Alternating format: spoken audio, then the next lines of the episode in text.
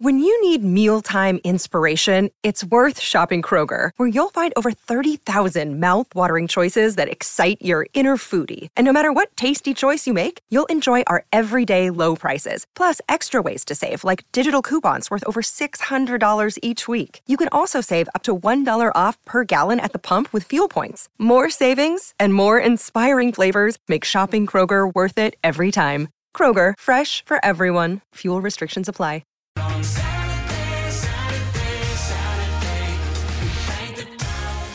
Oh, it's not quite Saturday yet. Still Friday. It is Friday morning here on SENZ Breakfast. Izzy and Ricardo are with you. Welcome to your Friday at four past six. Izzy, how you doing? I'm doing well, Rick Dog. Yep, no, doing good. Big weekend ahead. Looking forward to uh, doing a bit of a working beat around the house. Last weekend for the kids. Go back to school on Monday, then they have another day off on Tuesday. So, be another short week for those kids. But about time. About time they got back to school. They are ready. They are fighting the house down.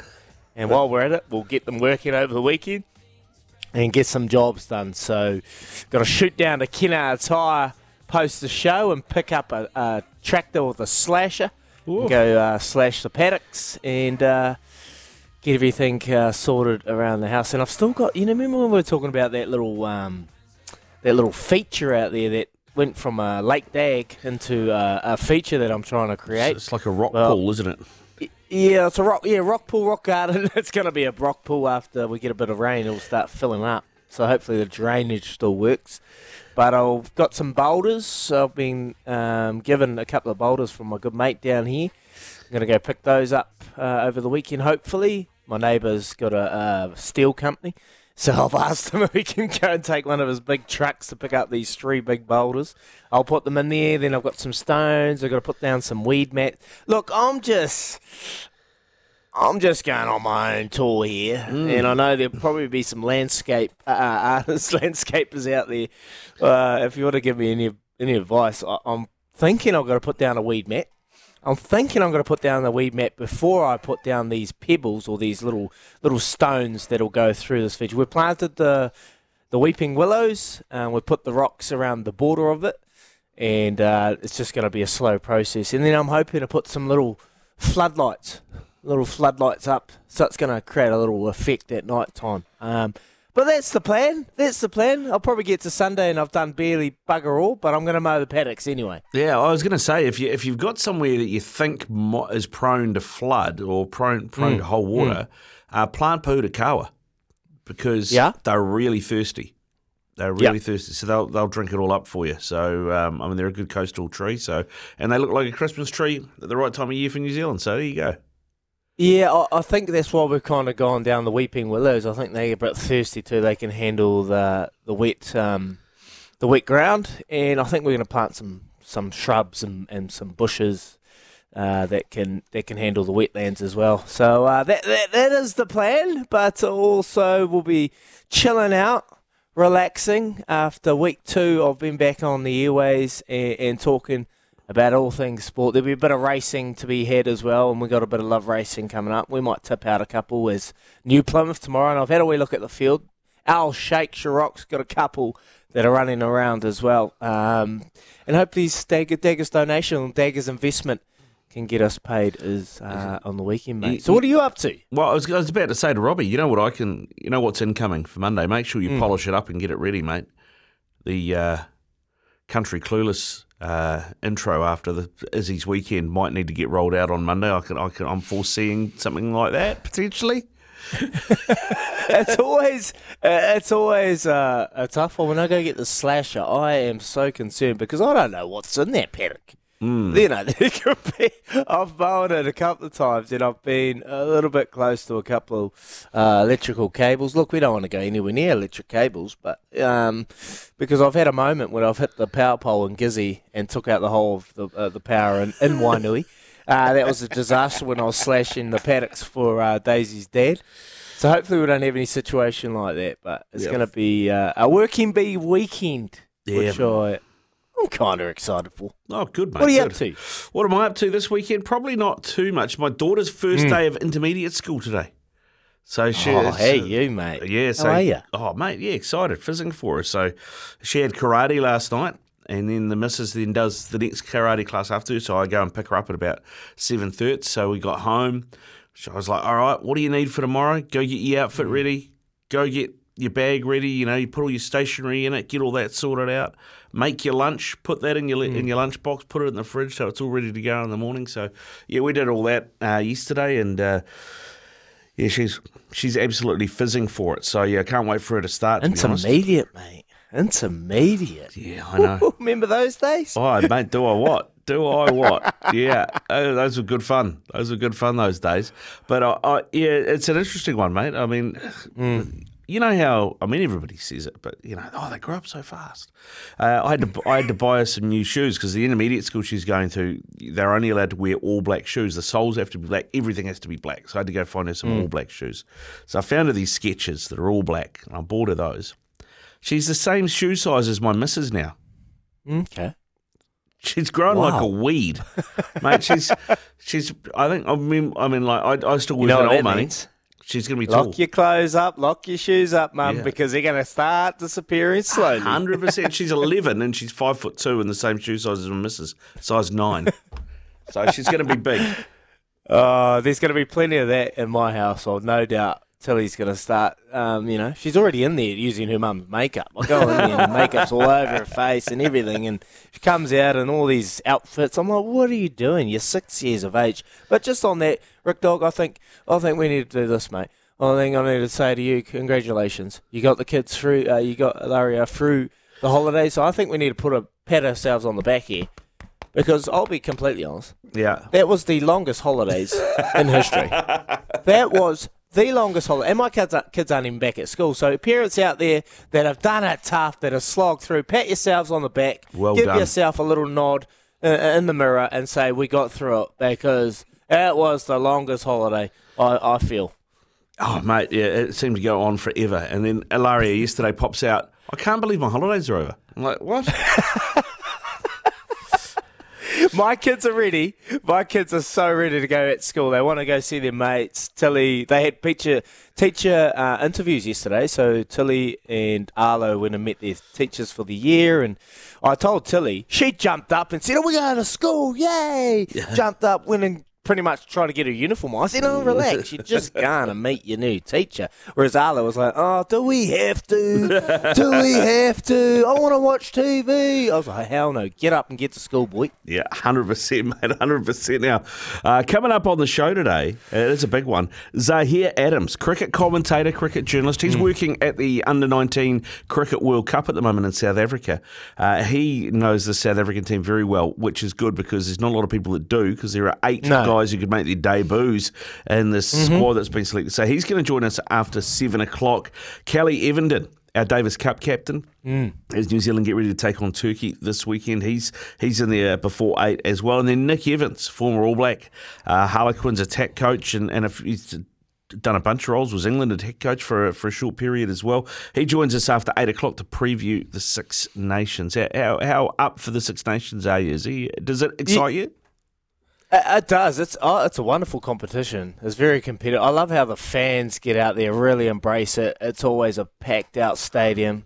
Um, yeah, well, this is a an unorthodox um, kind of Six Nations with a whole lot of players that have made their names in Six Nations not available, not going to be played. I think it's going to be really competitive. And I know you touched on Scotland the other day. I think yeah, they, they'll have a genuine chance of having a, a genuine crack at it. Um, so really looking forward to having a chat to Nick Evans about England. They're going to have Marcus Smith out. Uh, potentially, they're going to have um, you know Noah Owen Farrell as a, a new time after falling short in the World Cup. Uh, George Ford is is going to be starting at ten, so it's a, a new looking um, England side. So looking forward to that. And then Kelly Ever- he had a big decision to make whether he takes Pannu or Ajeet Rai. He's gone with KP Pannu um, to back up uh, Statham, and I want to talk to him about 1980, well 1990, I think it was when uh, the New Zealand team beat Yugoslavia Mm. at Wilding Park in Christchurch. I was only two, so I cannot have any memory of it, but I was looking some reading at it, on it and uh, talked to him about that moment and all the big moments we've had it in Davis Cup. For a small nation, we do relatively okay. And what are their expectations on taking on Turkey? Because Rubin Statham's had 31 wins in the Davis Cup, so he knows what it means and what it takes to, to win at the Davis Cup. So looking forward to that chat. He knows how to get it done. All right, let's crack into this. Round one. Three big questions for the day. It is the triple threat. Uh, junior rugby league star Vili Otu Masila's 100 metre powerhouse try is a worldwide hit. I don't know if you've seen this, but uh, he's a Parramatta football junior um, playing uh, eight, under 18s, and he took a kick off pretty much under his own post went through 10 defenders, 100 metres, scored this try.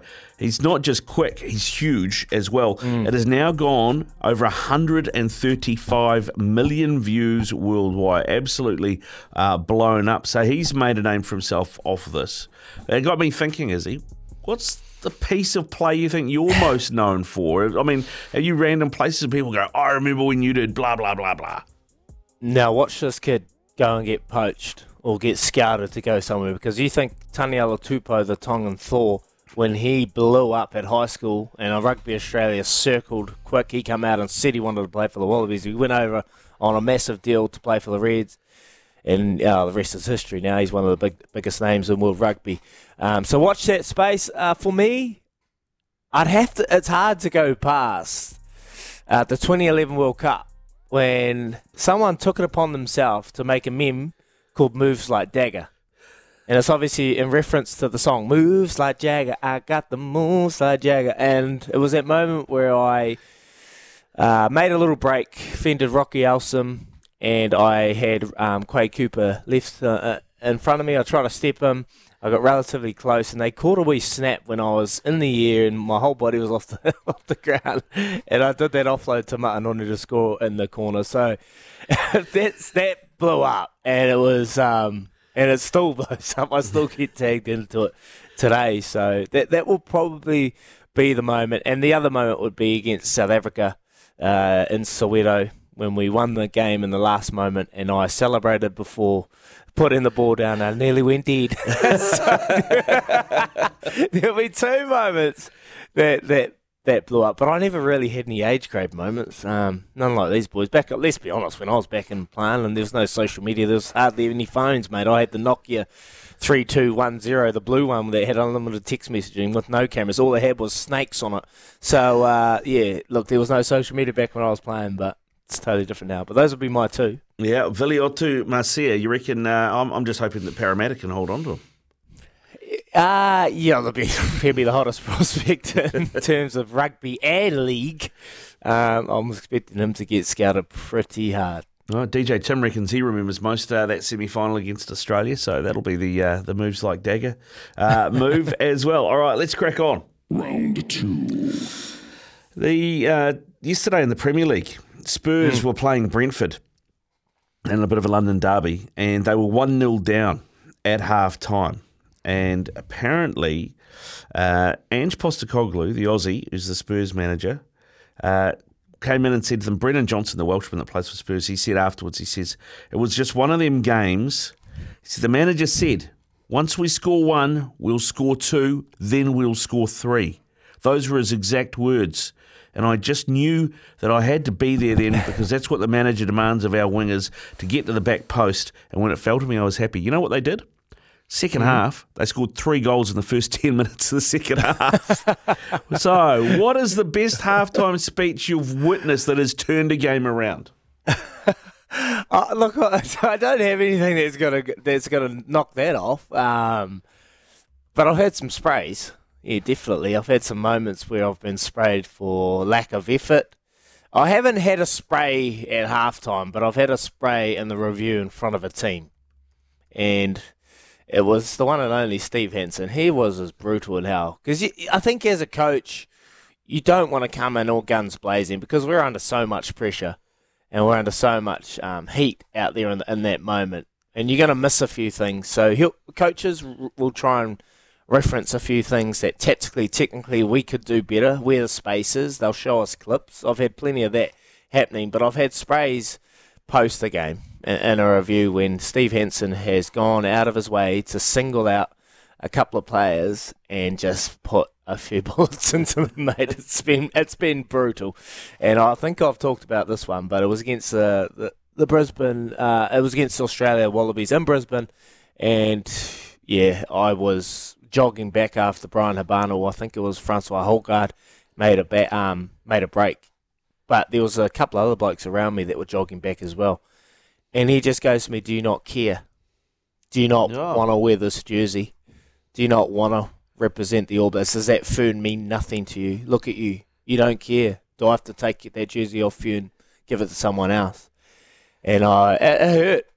It really hurt when someone questions uh, you, your credibility or, or your care factor. So, um, yeah, that, that's kind of the worst I've had. Um, but no halftime motivation. Basically, at halftime, with with the teams I've been in, we've been we've been smoking them. Ah, it's, it's easy when you're that good, I suppose. Is you don't need the halftime speeches. Um, I do remember the legendary Grizz Wyllie. There's a story that, that came out, uh, and the, there's a Canterbury team that he was coaching, and it was in the early 80s, 80, 81, and they, they went to Wellington to play Wellington for the Ranfurly Shield, and they did nothing in the first half, right? So halftime, they go in the sheds, and they're down. And al- allegedly, this is the story. Grizz Wyllie walked in the sheds and he went something. I'm, I'm paraphrasing here because I've been told the story a few times. You blokes can either go out there and play footy and come home with me and the shield on the plane, or you can effing swim. and walked out again, and they and they won the Ranfurly Shield. There you go, mate. Just keep it simple. Just keep it simple. I've had some sprays. Don't get me wrong. Pretty simple. Like you know when no one when we know when you're in the wrong when you go in that change room and your coach. And when I say coach, Tabai Matson is bright red. Yeah. is bright red, and he is fuming. And he and, the, the where you get your, uh, where you get it from is you look at him and he can't even get a word out. He can't even make sense. He is that he is that heated. Yeah. he just can't even say anything. So you kind of know um, that you need to uh, you need to kick up the butt side. So yeah, that- that's basically. I've had a few. Round three. Uh, there's a celebration beef in the EPL. Now this is uh, this is the same game, right? It's it's Brentford versus Spurs.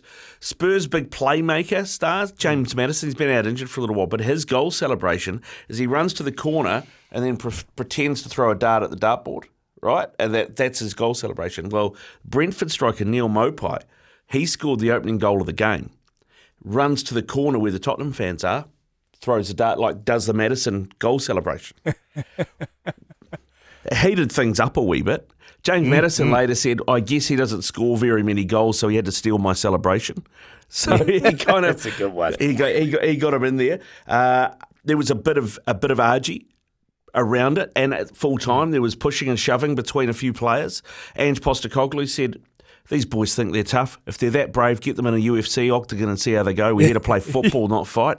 So he just he just absolutely ripped both teams, including his own. But uh, yeah, goal celebrations. I mean, when you're a player, whether it's at the Saders, whether it was the All Blacks, whatever, did you guys work on it? Because you do see teams that have that thing where they go and work on their goal celebrations or their try celebrations after training.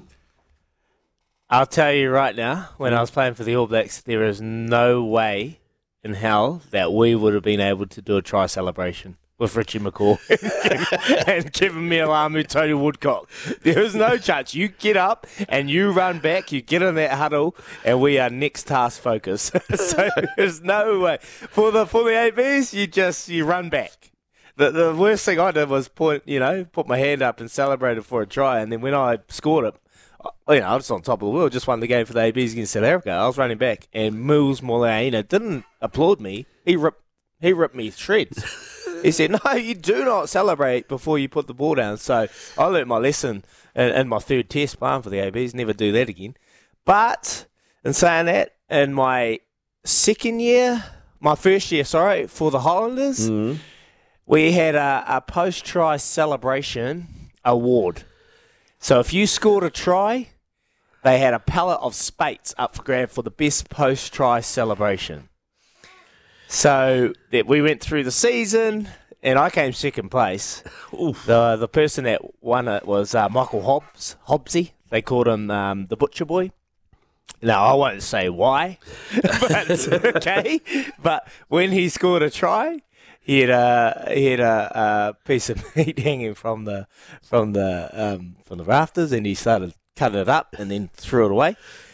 That was the winner. But uh, I came second place, and I, you ever played this game, Crash Bandicoot. Oh yes. You know Crash Bandicoot? yeah. Okay, so I scored a try, and when Crash Bandicoot scores a try, he goes like this. And he goes, and then he runs off. so I scored a try against the Blues, and they were telling me, "Do a post try celebration, post try," and I was like, so embarrassed. This is my first year playing Super Rugby. I did the Crash Bandicoot celebration when you pass the stage. Um, so that was, so I did get caught up with it in my first year of Super Rugby, but after that, I didn't go anywhere near it. You leave it to to the Usos, the boys from the islands like Julian Savea, um, you know, uh, those kind of guys. Um, Rayasi, they, they they got a bit of flow and a bit of style. Because if you go back, you might see it. I'll try and find the clip. There's a clip of it where I do the Crash Bandicoot. It is awkward as hell. Oh, that is uh, that is too good. That is too. good. You just imagine if people that hadn't seen Crash Bandicoot see you doing that, they're like, "Hang on a minute, what?" I know you kind of have to know the game to do it. And to be honest, I, there's more moves that Crash Bandicoot does when he passes the stage, but that was the easiest one. Was Yeah. just did did did did. Yes. So oh, oh, say no more because it, yeah, it, it- yeah, looks like you're doing something else. But all right, there you go. That is that is triple threat.